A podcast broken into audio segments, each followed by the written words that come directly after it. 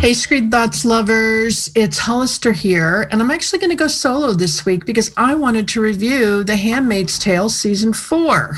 And I really can't start talking about season four of The Handmaid's Tale without going back to season one. So let's just go back in time a little bit to 2017. And for many of us, at least for me, in the female forward arena, if you will, Trump's policies really felt very threatening. You know, they were terrifyingly threatening.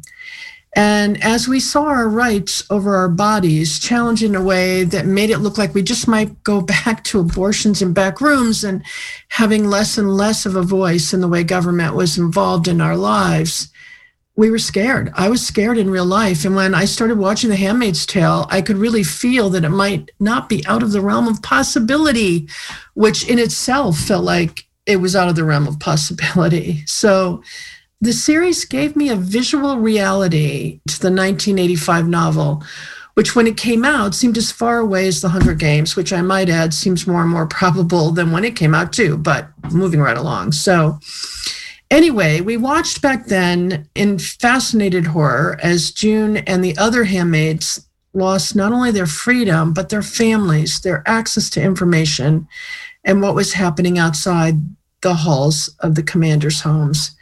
It was really about isolation and about fear and about shock. And it was about what happened to them and how they responded to what happened to them. It was not about what happened as a result of what they did. It wasn't until the very last episode in season one, episode 10, that we saw them use some of their power. Janine is meant to be stoned. You know Janine. She's the one who wears the eye patch, and she was on a bridge close to suicide until June. Brilliant, vanity free June played each and every episode by Elisabeth Moss, who truly is something to behold. And she steps in and saves her. So finally, the circle of handmaids says no without words. In their circle, on their knees, they refuse to destroy their own, even to save themselves. It's that moment. It's the end of the first season. It's exactly what we are all searching to empower ourselves to stand up and say no, whatever we believe, whichever side of the aisle you're sitting on. So it's not surprising that June says earlier, and I think this really comes back to haunt me sometimes, they should never have given us uniforms if they didn't want us to be an army. So she really is the leader of the army of the red robed handmaids. And that continues to sort of develop. So season one is over.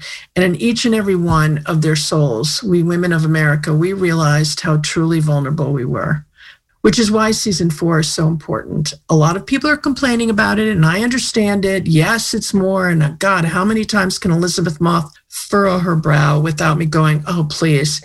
And it is very dark and it is very violent. And it's sort of like we've seen all this before. Why are you putting me through it again? Well, let me explain why. In my humble opinion, everyone needs to watch season four because season two and three lead us up to this season when that army of women which is really made up of the ripple effects of June's splashes, are the ones driving the narrative. And the evil forces of Gilead, who I might point out are mostly men, are finally forced themselves to respond rather than control those they need to to succeed in their quest for a world where their power and their desires and their beliefs control those around them. It's a moment, a tipping point where all of a sudden they're no longer leading and driving the bus, they are chasing the bus. It would be easy to miss the nuances of this season because the storyline isn't as smooth as it's been. It's sort of jerky. You know, we're up in Canada, we're down, you know, we're in Chicago. Are we in Chicago? We don't even know who's in Chicago. I mean, it is a little choppy.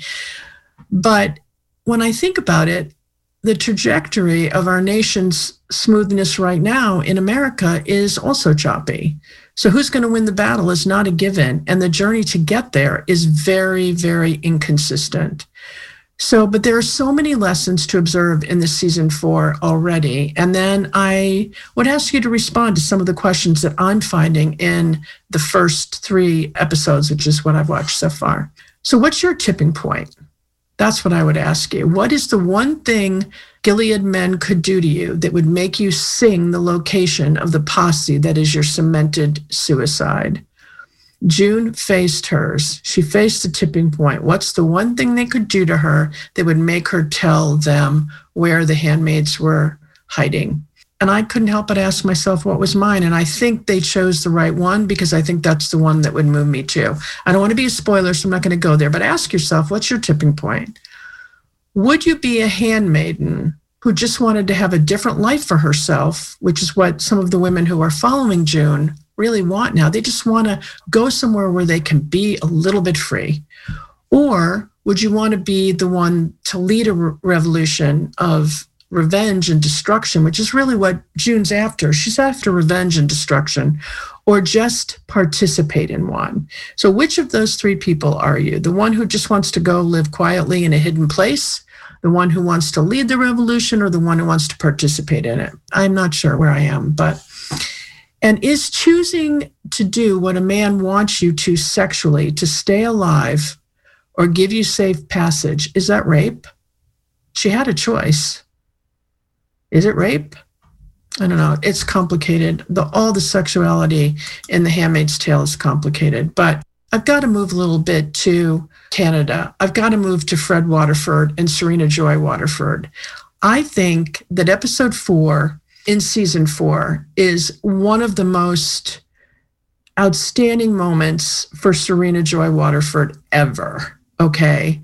So she's repositioning herself now as a mother to be. And she's also being brought up on charges for rape and assault and really being told she was one of them. But she has spent the last few episodes saying she's not. And we sort of believed her. We don't want to dislike her. I don't know why. Maybe because she looks so innocent. I don't really know. But then she asks Rita, and you remember Rita, Rita's the one who took care of her house in Gilead. She asks her to come and see her in episode four, and she calls her friend. And she says, You will be part of raising my son. Huh?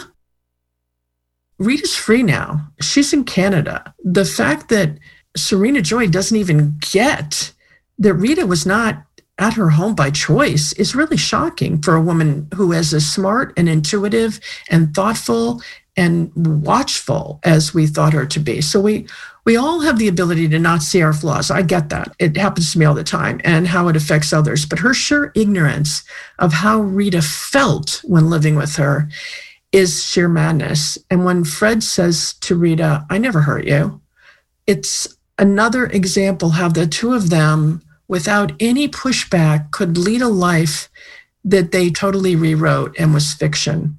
I'm going to play for you now the moment when Serena tells Rita, Oh, you're going to come now on her own volition and you're going to help me raise my new son. What are you kidding? But anyway, let's go to that moment. But now you're here to help me care for this little boy. It's a boy. It's a boy. It's a boy. Can you imagine? Toy trucks and scraped knees. No catching frogs. oh, praise be. Praise be my ass. That's all I can say. There's no way she has any understanding of what she's done. So, when you create a life without truth and where no one has the ability to stand up to you without fear of plausible death, then you'll never be in reality such a great scene when she tells Fred, too, when Rita goes and finally pulls herself together and finds her voice and she says, Take care of your own family. A great moment in time. So I guess I'd like to end with season four is about women taking control of their futures. And men, they had no idea what we were capable of under their eye. Blessed be the fruits of the labors of the women of Gilead. And might I add, the women of America too.